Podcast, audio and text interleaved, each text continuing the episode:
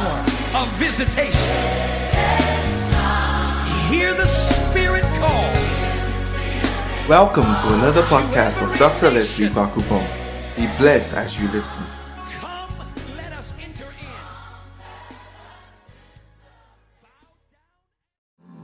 in. Father, in the name of Jesus, we give you glory, we give you praise. Thank you for this gathering because it's unto no other name but unto the mighty name of Jesus. Lord, we commit this meeting into your hands. We ask that your Holy Spirit shall take absolute control. I pray that your word will come forth with power to transform somebody's mind, to transform somebody's heart. I take authority over every working of the enemy. I declare a supernatural injunction on any activity of the enemy. We declare the hearts and the minds of the people of God sanctified and made ready for them to have an encounter with their Father through the Word this evening. Take glory, Father, take glory, Son, take glory, Holy Spirit.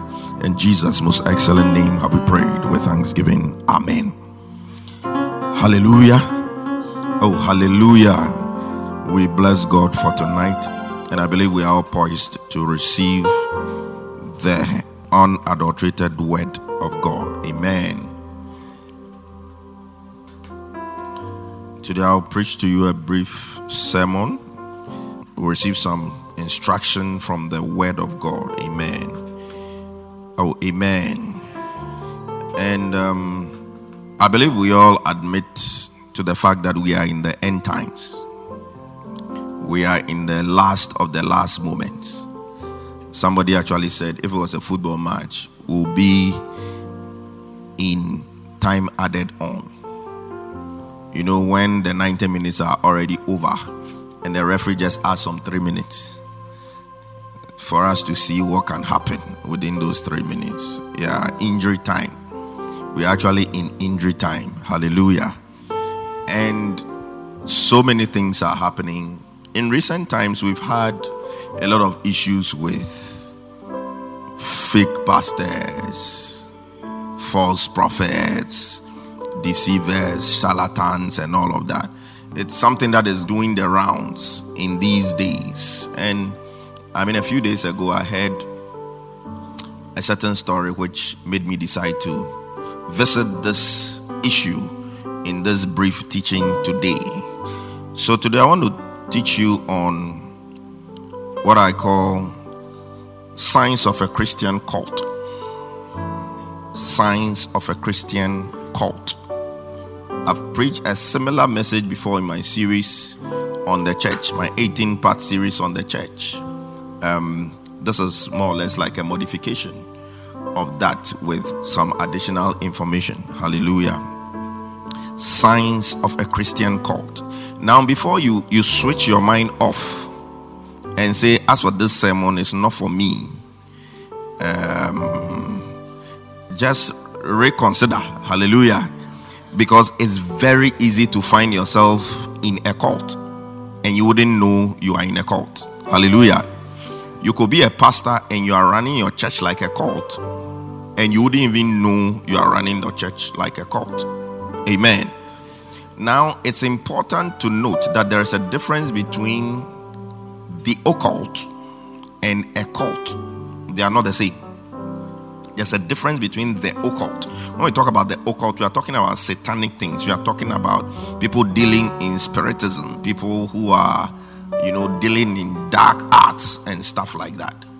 But when we talk about a cult, I looked for a dictionary definition of a cult. And this is what I came up with. It says a social group that is defined by its unusual religious spiritual or philosophical beliefs or by its common interest in a particular personality, object, or goal. I'll take it again. A social group that is defined by its unusual religious, spiritual, or philosophical belief. That means you can even have a cult that is not necessarily religious in nature.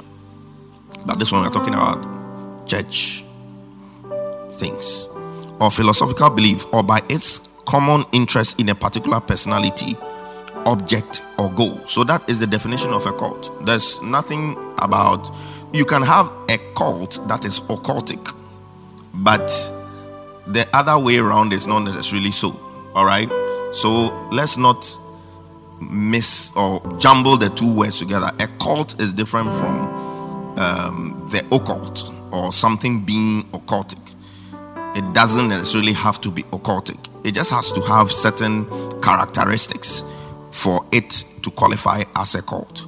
Now, some of the things I'm going to mention, if let's say you can see it in a group you belong to or something, it doesn't necessarily mean it is a cult. It means it is exhibiting cultish behavior.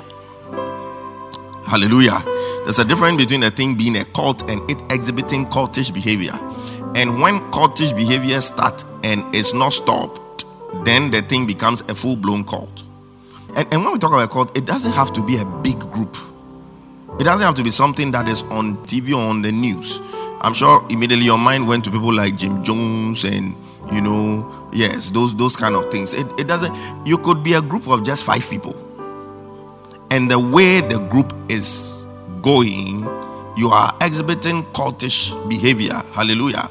That's why I said, don't switch your mind off. You could easily turn a cell group you have been given to oversee into a cult, and you even realize that is what you are doing. Hallelujah.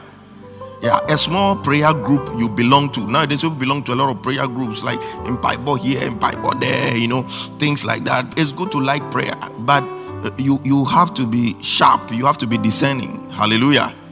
Yeah, so we are not necessarily talking about a church. You can have a church that is operating like a cult. You can have a group, it's just three people, but the way they are doing their things, they are exhibiting cultish tendencies. Very popular cults in history. One of them was led by Jim Jones, the one I, I mentioned. And I mean, he taught them some very interesting doctrines. Eventually, what happened was that they all, hundreds or probably even thousands of people, they went into a certain forest in Guyana and they all drank from a barrel that had cyanide. Cyanide is a highly poisonous thing. They all drank and died in the forest like that because they were following a cult leader. In the 90s, there was one man called David Koresh, Waco, Texas.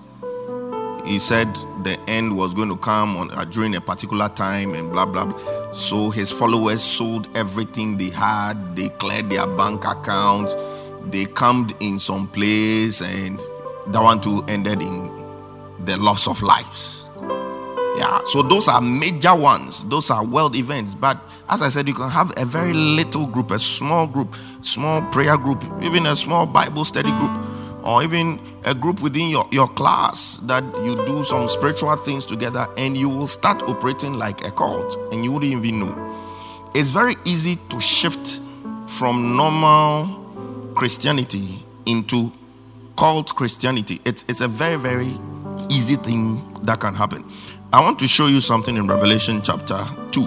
Revelation chapter 2. Give me Revelation chapter 2, 5 to 6. Revelation 2, 5 to 6. Now, this is Jesus speaking to the church at Ephesus when Jesus appeared to John on the island of Patmos and he had seven letters to the seven churches in Asia Minor. This was one of the things he said to um, the church at Ephesus. He said, Remember therefore from where you have fallen, repent and do the first works, or else I will come to you quickly and remove your lampstand from its place, unless you repent. Verse 6. He said, But this you have. So he was now commending them that you hate the deeds of the Nicolaitans, which I also hate. All right, in Revelation, this is not the only time the Nicolaitans were mentioned. The Nicolaitans were a cult, all right, they were a cult. And if you read about the Nicolaitans and the Nicolaitan doctrine, um, the theologians will tell you there are very interesting parallels between Nicolaitanism, there's something called Balaamism, and there's something called Jezebelism.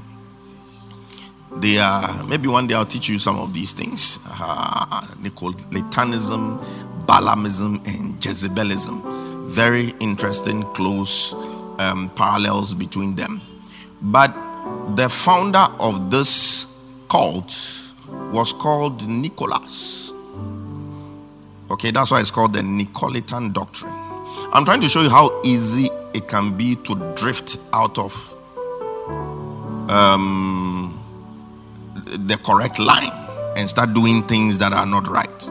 Nicholas was the founder or the leader of the cult called the Nicolaitans. All right. So these people were following Nicholas, were following his teachings, his wrong teachings, his erroneous teachings. All right. Today is not the day for me to go into the details on what Nicolaitanism is. So, who, who was this Nicholas guy? Let's look at Acts chapter 6. Let's read from verse 3 to 5. Acts chapter 6, verse 3 to 5. So, it came to a time when the apostles were getting overwhelmed with a lot of work in the church. And so, a suggestion came. They said, And so, brothers, select seven men. Look at the characteristics who are well respected and are full of the Spirit and wisdom we will give them this responsibility. They wanted people who help with administration of the church and stuff like that. And look at the characteristics they gave. They said seven men who are well respected and are full of the spirit. Say full of the spirit and wisdom. And will give them this responsibility. Let's see the verse 4. He said, Then we apostles can spend our time in prayer and teaching the word. They needed to relieve themselves of certain responsibilities so that they could do the most important things that an apostle is supposed to do, which is prayer and the word. Verse 5, which is the main thing I'm interested in. Is that everyone liked this idea and they chose the following Stephen, into bracket, a man full of faith and the Holy Spirit and then Philip, Prochorus, Nicanor, Timon, Parmenas, and Nicholas of Antioch, an earlier convert to the Jewish faith. Hallelujah. That was the Nicholas who founded the Nicolaitan doctrine or the sect or the cult they refer to as the Nicolaitans. You remember the earlier characteristics? full of wisdom, full of the Spirit. That means this guy started right. That is why you mustn't shut your mind to this. What do you call it? Hallelujah. A responsibility can be given to you, and you will start. You may be sent, oh, go to this town, plant a church, and you will be operating like a cult leader, but may that not be your story in Jesus' name. Hallelujah. Yeah, so it's very easy to drift, it's very easy to be part of a cultic group and you wouldn't even know it. All right. Nowadays, forming groups is very easy. You just have to go to WhatsApp and you have a group. You don't really need to call people, and you can have a group and you've never even met before physically. Now there is Zoom, there is everything. So forming these things has, has become very, very easy. You don't need to pick a car and go for a meeting. Uh, you can stay in your room and have a meeting and all of that. So, what are some of the characteristics, some of the things, some of the telltale signs? And I must repeat that if you see one in a group you belong to, it doesn't mean it is a cult.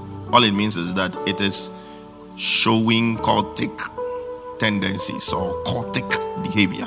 All right. Number one,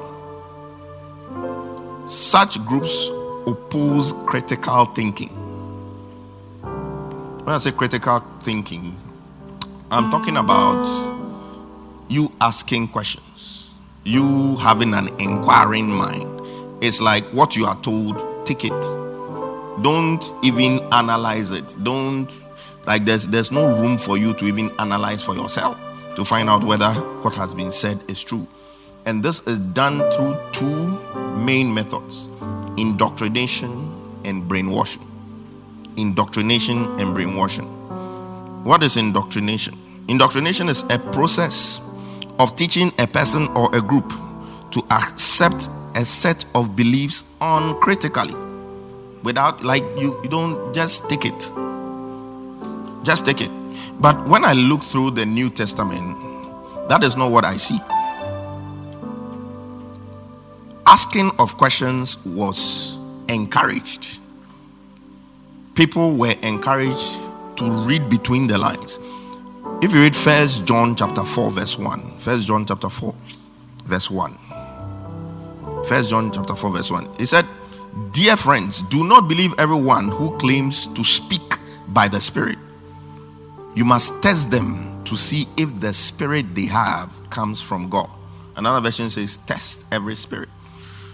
You see, when you say test every spirit, we are not necessarily talking about some spirit that is flying around in the air or anything like that. I mean, whatever I'm saying to you, there is a there's a spirit behind it. Hallelujah. Uh-huh. So it says test the spirit. He said you must test them to see if the spirit they have comes from God. For there are many false prophets in the world. Now, when we say testing the spirit, somebody asks, so how do you test? Is there a thermometer? Is there a particular instrument that you use to test? Let me ask you a simple question. When your teacher wants to test you, what does he do? He asks you questions and you answer in an exam. An exam is basically answering questions. All right? So you test by asking questions, interrogating what it is that you are hearing. Amen. You should be able to I mean if if a pastor preaches something, a leader preaches something you don't understand, you should be able to have contact with the person to be able to ask, "Oh, can I have further explanation of this? I didn't really get this." I mean, a lot of times we preach and we assume you've understood fully, but sometimes when we get the chance of having feedback, you realize that we're thinking in diametrically opposed ways. That's why I personally like the uh, iron sharpened iron services we have at Overflow, where and you know the times I say I'm doing an interim assessment where I ask questions on the things that I have taught, and you get feedback and you know sometimes you realize oh you communicated the thing this way you understood it but maybe it was understood in a different way. There should be room for people to ask questions. Of course on sunday nobody will like oh in the middle of a sermon you raise your hand oh, pastor stop stop stop. Let me when the spirit is moving like that you can't stop. Hallelujah. Uh, but you should be able to see your pastor after church. Or if you have his number call or send a whatsapp. Oh i didn't really get this point or something like that. But in places where there are cultic tendencies such things are seen as disrespect such things are seen as you are disrespecting authority you are questioning the the, the doctrinal soundness of your leader acts 17 11 i've used this several times he said, And the people of Berea were more open minded than those in Thessalonica. And they listened eagerly. So that means they received the message with a lot of enthusiasm. To Paul's message. This is Apostle Paul we are talking about. The one who wrote about two thirds of the New Testament. The one who had been to heaven and back. Somebody can sit and say, I knew a man, whether it was in the flesh or in the spirit, I can't tell. I mean, can you talk like that? you know a man, but you are, not sure whether you knew him in the spirit or in the flesh. This man he was walking on different different levels. Eutychus died, he brought him back to life. I mean, when I read that account, I'm so amazed. He was teaching, the man fell. He went and raised him. If it was me, I would have turned the service into a miracle service. But he went back to the teaching and continued teaching. I mean, the supernatural and the things of God were normal in his life. All right. But this is Paul. They are saying they received this message eagerly. And then they searched the scriptures the day after. That means Monday. They searched the scriptures. They took the notes that they wrote. Maybe you, your notes, they are just for um, decoration and to appease your conscience that you came to church. But you need to go back to your notes. Hallelujah. Either on the same day it was preached, or like in this people's case, Monday.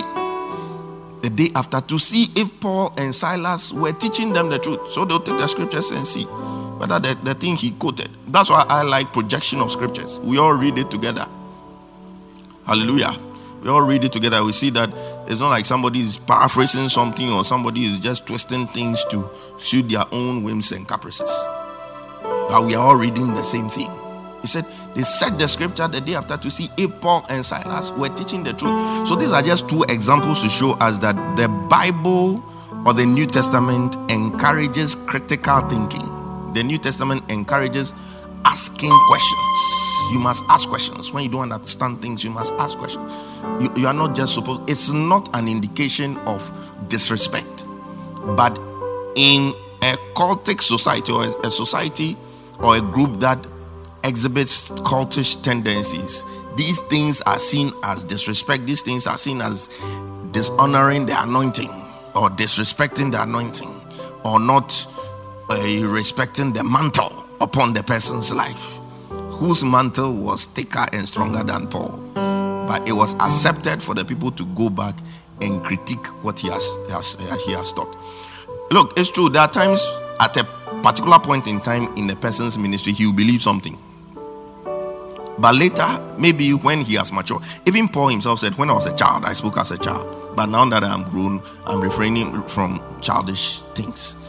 So there are things. I mean, there are certain men of God I, I respect because at certain stages in their ministry, they said certain things. And later, when they were more mature, they came back and said, Look, this thing that I said, forget, don't, don't even go and listen to it again because I was wrong then. I didn't understand certain things like th- then. That is how it is. You mustn't see yourself as the all in all and you know the career of all the wisdom and all the knowledge in this world. So one of the characteristics is that they oppose critical thinking. Number two, cultic groups dishonor the family unit. How do they do so? Dishonor the family unit. You are made to think family is not important. You are made to think maybe the group is more important than your family, than your mother, your father, your brothers, your sisters. It's like forget them. All your concentration should be as here. Hallelujah. But God instituted the family as the basic building block of society. That's how He intended it to be. Although man has made it some way, all what you call it, procreation is supposed to come through the family unit. That was God's original intention. So the family unit has a very important role to play in society. But some groups tend to downplay the importance of these things. It's like everything has to be about the group, everything has to be about the ministry. Don't pay attention to anything family. And the reason behind this is that it's, it's meant to cut you away from the very people who can actually open your eyes to the truth. The people who care about you enough to open your eyes to the truth of the fact that maybe you are being led astray. So they dishonor the family unit. And then the third characteristic is that there's this tendency to isolate the people. Isolating the people, one, probably from even let's say the rest of the body of Christ. Don't attend meetings that are organized or programs that are organized by another church or another group. We are the ones that have the correct information. We are the ones that have the correct um, revelation. Everyone else is wrong. We are the only ones that are on the right track. When, when you start hearing some of these things, your antennas have to be up. Hallelujah. Yeah. Don't listen to any other preacher apart from this particular one or the leader or something of the sort. These are cultic tendencies. Because you see, um, it's all part of the process of brainwashing. If you are just listening to one person, who will even prompt you to the fact that probably this thing that has been said is not in accordance with scripture? So you, you continue to remain along those lines and you continue to believe the lie and continue to believe the lie until the time you realize your life has been made some way. There are countries that are isolated from the rest of the world. A country like North Korea, they've isolated them from the rest of the world. You won't get Google in North Korea to Google something to find out information for yourself. Everything has been shut. Whatever information you get is what the government gives to you. So they've told the people that the ruling family, they are the ones who make it rain in the country. That's why they literally worship their president like he is God Himself. Because that is what you are taught from infancy. Everything, everything you know is what the government has told you. That is the power of isolation. And this is a method some cults also adopt, where you are isolated. You are made to believe listening to other preachers is wrong. You must listen just to your leader. Just listen to your leader. It must be your leader and your leader alone. It is a sign. It is a bad sign, and you need to watch out for that. And it's not just about listening, even interacting with people from other churches. There's a strong prohibition for marrying outside the church. Very strong prohibition. As for that one, every pastor will want to keep the faithful daughters in the church. No two ways about it. But if somebody comes and she has to go, you have to let the daughter go. Hallelujah. Have to let her go and trust God that the gentleman will also go and bring some good quality material to replace. That is it. It's, it's, a, it's a nice cycle. So long as we are all within the body of Christ, that is the most important thing. All right. So there is this culture of isolation. Don't interact with other churches. Don't go for their meetings. Don't attend other programs. Of course, if for example you have a responsibility in your church and you neglect it because maybe there's a program somewhere you are going and you've not even made arrangements for somebody else to do what you are doing and you've not even made your leaders aware that oh for this reason i'm not going to of course that one is bad. Hallelujah. That one is bad. You don't just get up and leave a responsibility and go elsewhere when there is something happening in the place where you have a responsibility. Okay? So isolating people is one of the characteristics number four demonizing or penalizing people for leaving. When, for one reason or the other, you decide that this is no longer a place for me, I'm supposed to leave, you are made to look like the devil's younger brother. You are made to look like you are a demon walking. It's like this person that has left us. And yes, you have backsliding. The fact that you have led them automatically means you have backsliding. But in certain cases, it is rather now that your walk with God is going to begin. yeah, in certain cases, you know, you are made to look so bad, and the remaining members are told to stay away from you. Don't interact with this particular person because the person has left. And the explanation is that the one bad that will spoil the rest. Whatever offense or whatever it was that made you leave, and the person is going to infect you with it. It is true. That is very, very possible. But behind that is also a fear that whatever truth you saw or whatever you saw through, you would let them also see the same light and they will follow you and go.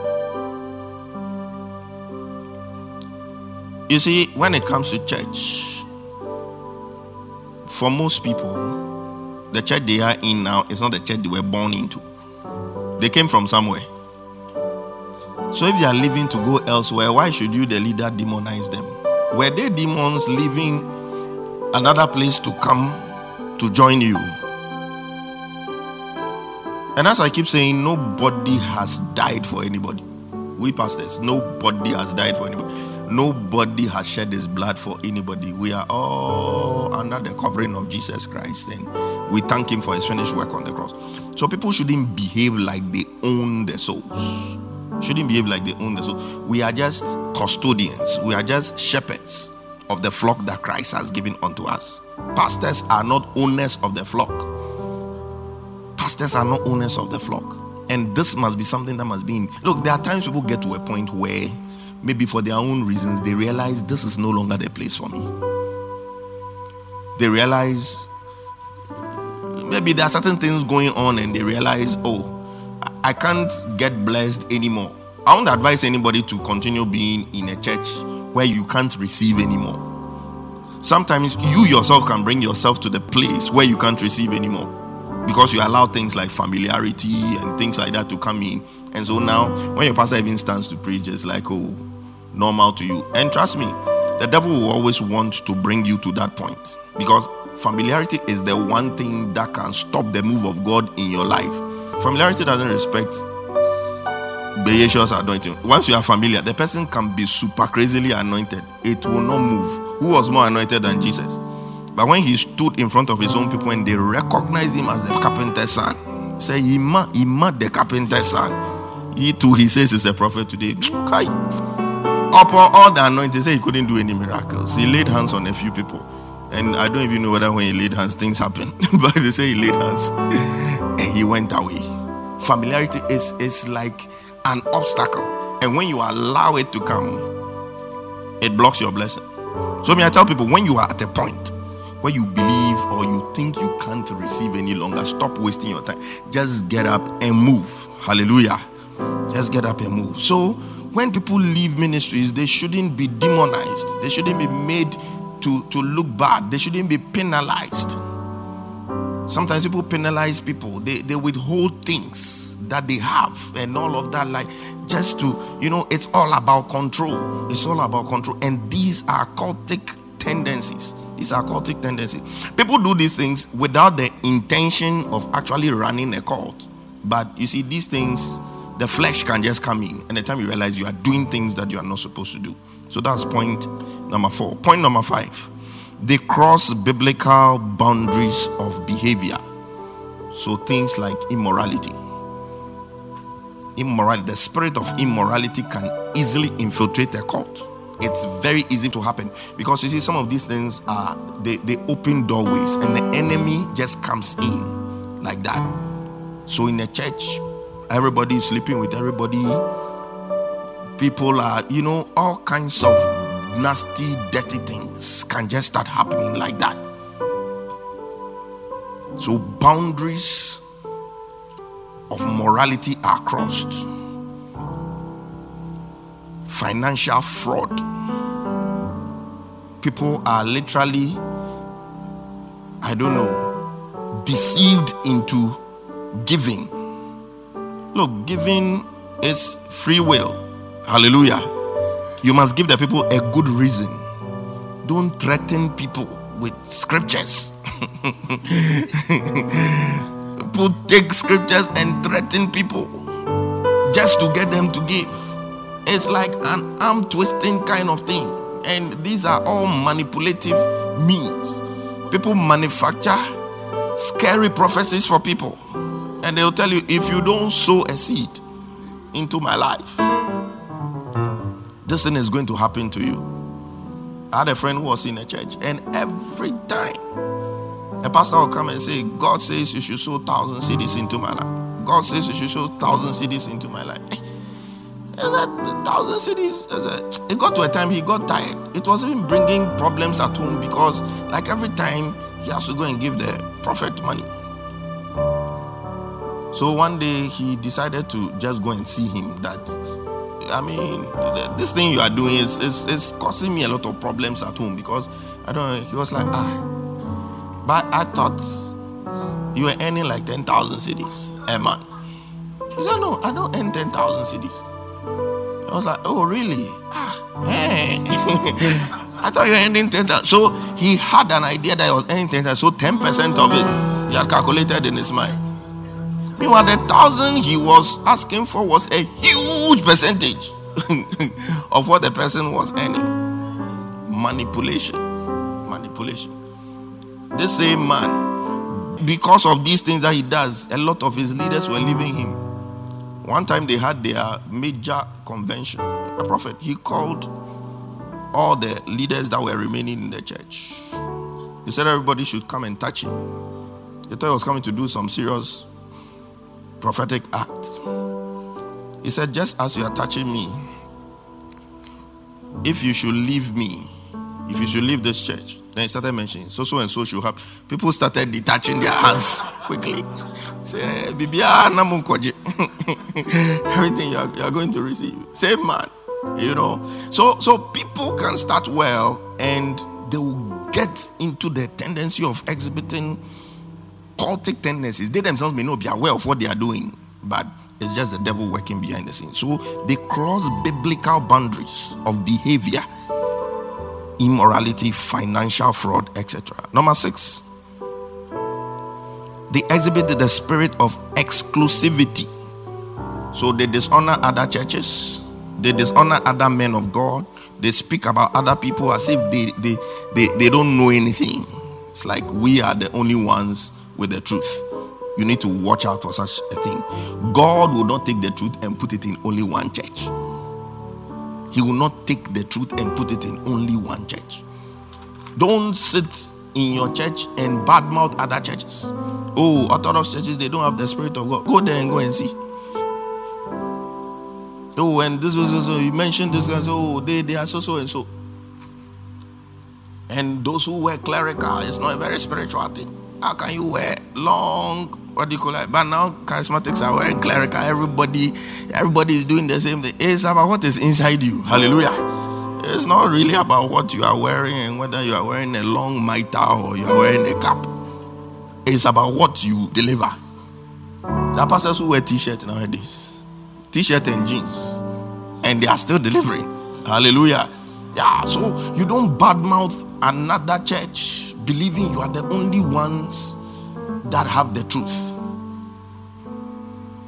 I know a pastor who went to go and preach in another church at a wedding, and because the church was an established church, you know, the pastor of the church felt like, oh, you know, we are the ones who know the, you know, in introducing him to come and preach, he said, oh, shall we call Reverend Wine, Wine, Wine? That's exactly what he said, Wine, Wine, Wine. Ah, Reverend Wine, Wine, Wine, Wine. In fact, before that, he said, oh, let's even give him some 15 minutes and see what he can do. He said, Reverend, then, then, then, wine, wine, wine. Come in, you know. Things like that. When people feel they are the only ones who have the truth. And you introduce him as wine, wine, wine in front of his church members. In front of his church members. You know? So there's this this spirit of exclusivity. We are the only ones that are doing the right thing. We are the only ones who have the, the right structures. We are the only ones who have the truth. We are the only ones who have the spirit of God. All other people, what they are doing is a joke. It is a sign that you are getting into cultic tendencies and it has to be watched. Number seven, emphasizing special revelation. And the key word is special. Special revelation. And most of the time, it's special revelation that only the leader has received. Nobody else has received that revelation. Only the leader. Special revelation. Paul, Peter, all of them, it bypassed them and came to the leader. And most of the time, these things are novel. It's like so new. I always tell people be very careful when you hear something that sounds too new. Because the Bible says there's nothing new under the sun. Everything we call revelation now is a build up on ancient truths that are in the Bible. Hallelujah. So when something comes out and it's so unfortunately, those are the things that excite us. Like, hey, Charlie, the guy is deep. He's very, very deep. It's like his eyes are open in the word. Special revelation. Special revelation. I'm not saying God, God can give people insight into the word along some lines and it's like revelatory. Wow. You know. But when the thing is too off, you have to test it well. Hallelujah. Yeah, go for the sermon I preached on how to test doctrine. Test doctrine. Take it through the five steps of test of doctrine and make sure it passes everyone. If it fails even one, it is not a teaching from God. So emphasizing special revelation, special revelation. Number eight, the leader is literally worshipped. You have groups where the leader is literally worshipped. You see, worshiping the leader is different from honoring the leader. The Bible explicitly tells us to honor men of God. It said they are worthy of double honor. All right, especially those who labor in the word. That is what the Bible says. But when the thing is moving to almost where it's like you are equating the person to God. You can't do anything without informing the person. It's all elements of control. And we need to watch these things. We need to watch these things. We need to watch these things. Sometimes people try to put in measures to ensure that the office of the priesthood is not dishonored. But sometimes it goes a little overboard and it becomes human worship literally. And it is a sign that the group is moving into cultic tendencies. And then the ninth and the last one is abuse. Abuse. Cults are fond of being engaged in abuse. The abuse can be physical. There are groups and churches where when you misbehave, you are you are physically beaten. They beat you like yeah, they, they chain people to cast out demons from them. They chain people, they in fact they whip people to cast out demons. If whipping could cast out demon, it's not nowadays that in primary schools they say they shouldn't whip their children. When we were small, teacher would come when he just feels like exercising his arm. Everybody put your head on the table. Take a cane and lash from one end to the end. If lashing could cast out demon, there will be no witches in Ghana. Like because it would have been lashed and whipped out of people long ago. but whipping doesn't cast out demons. In fact, in the Bible, some demons rather whipped somebody. In fact, some people, the seven sons of Sceva. When I read that story, I just get, I mean, you are going to cast out the demon and you say, in the name of Jesus, whom Paul preaches. That means you yourself, you don't even know that Jesus Christ. And demons, they know rank so. He said, Jesus, we know. Paul, we know. But you, who are you? And they lash them and strip them naked. So demons rather do the lashing. The lashing doesn't take the demons out. So there's there's physical abuse. There's emotional abuse. Emotional abuse. You see, the worst form of bullying is emotional bullying. That's the worst form of bullying. When probably you don't give at a certain level in the church, you can be made to feel like you are the most useless person.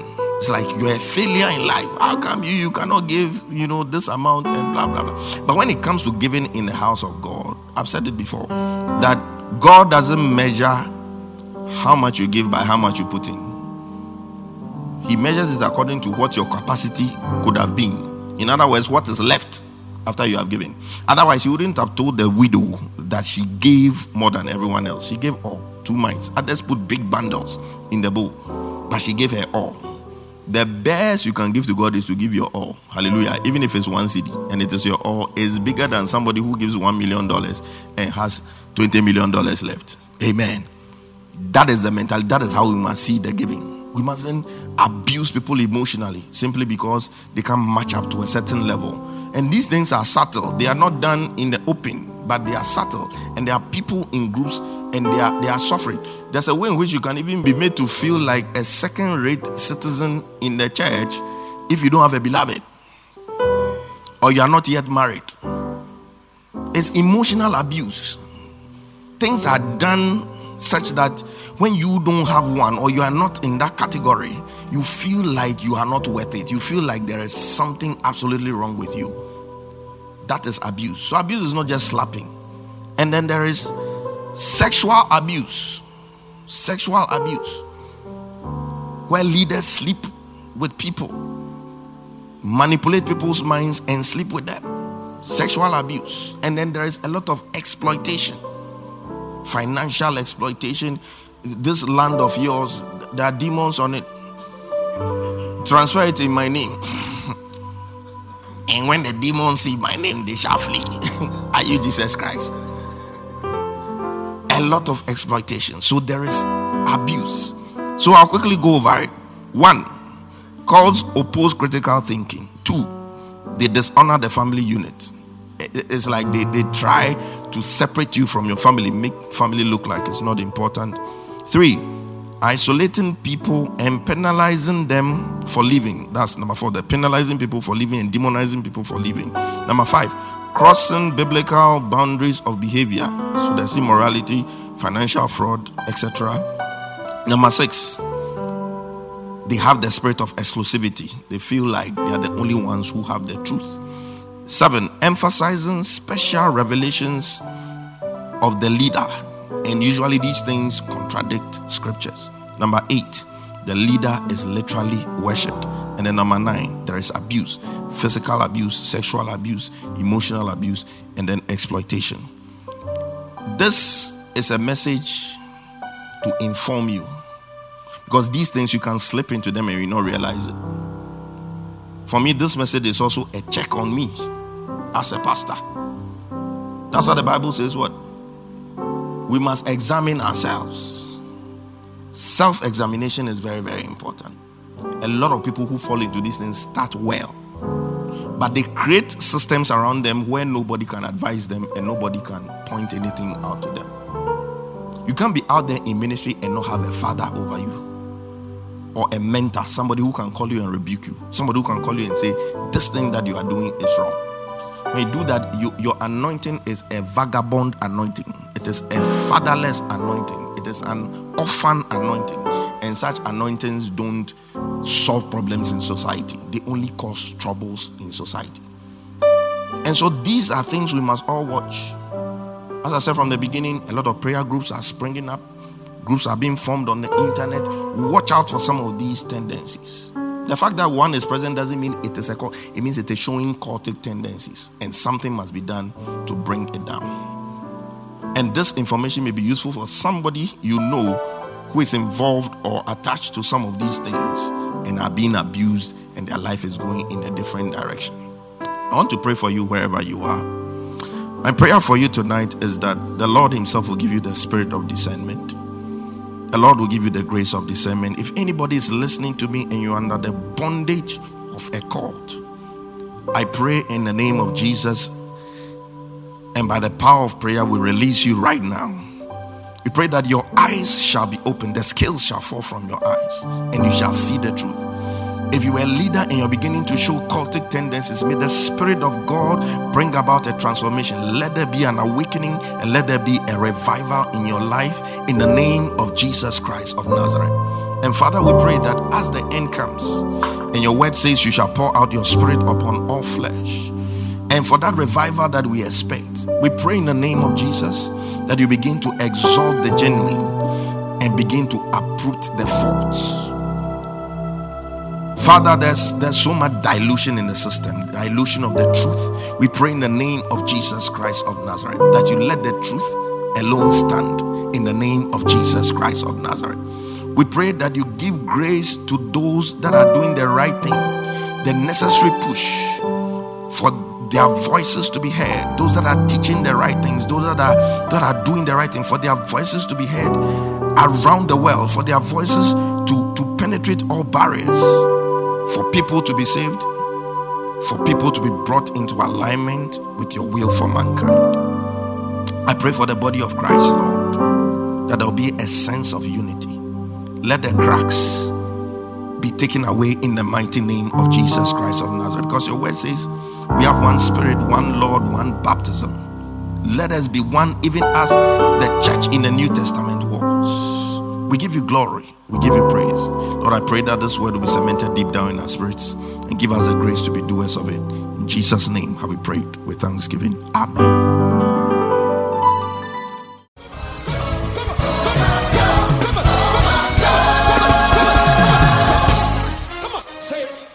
We trust you have been blessed by this message. For more information, reach us on 024 873 7250 or on our Facebook page, The Overflow Worship Center. Stay blessed. Overflow. Somebody overflow.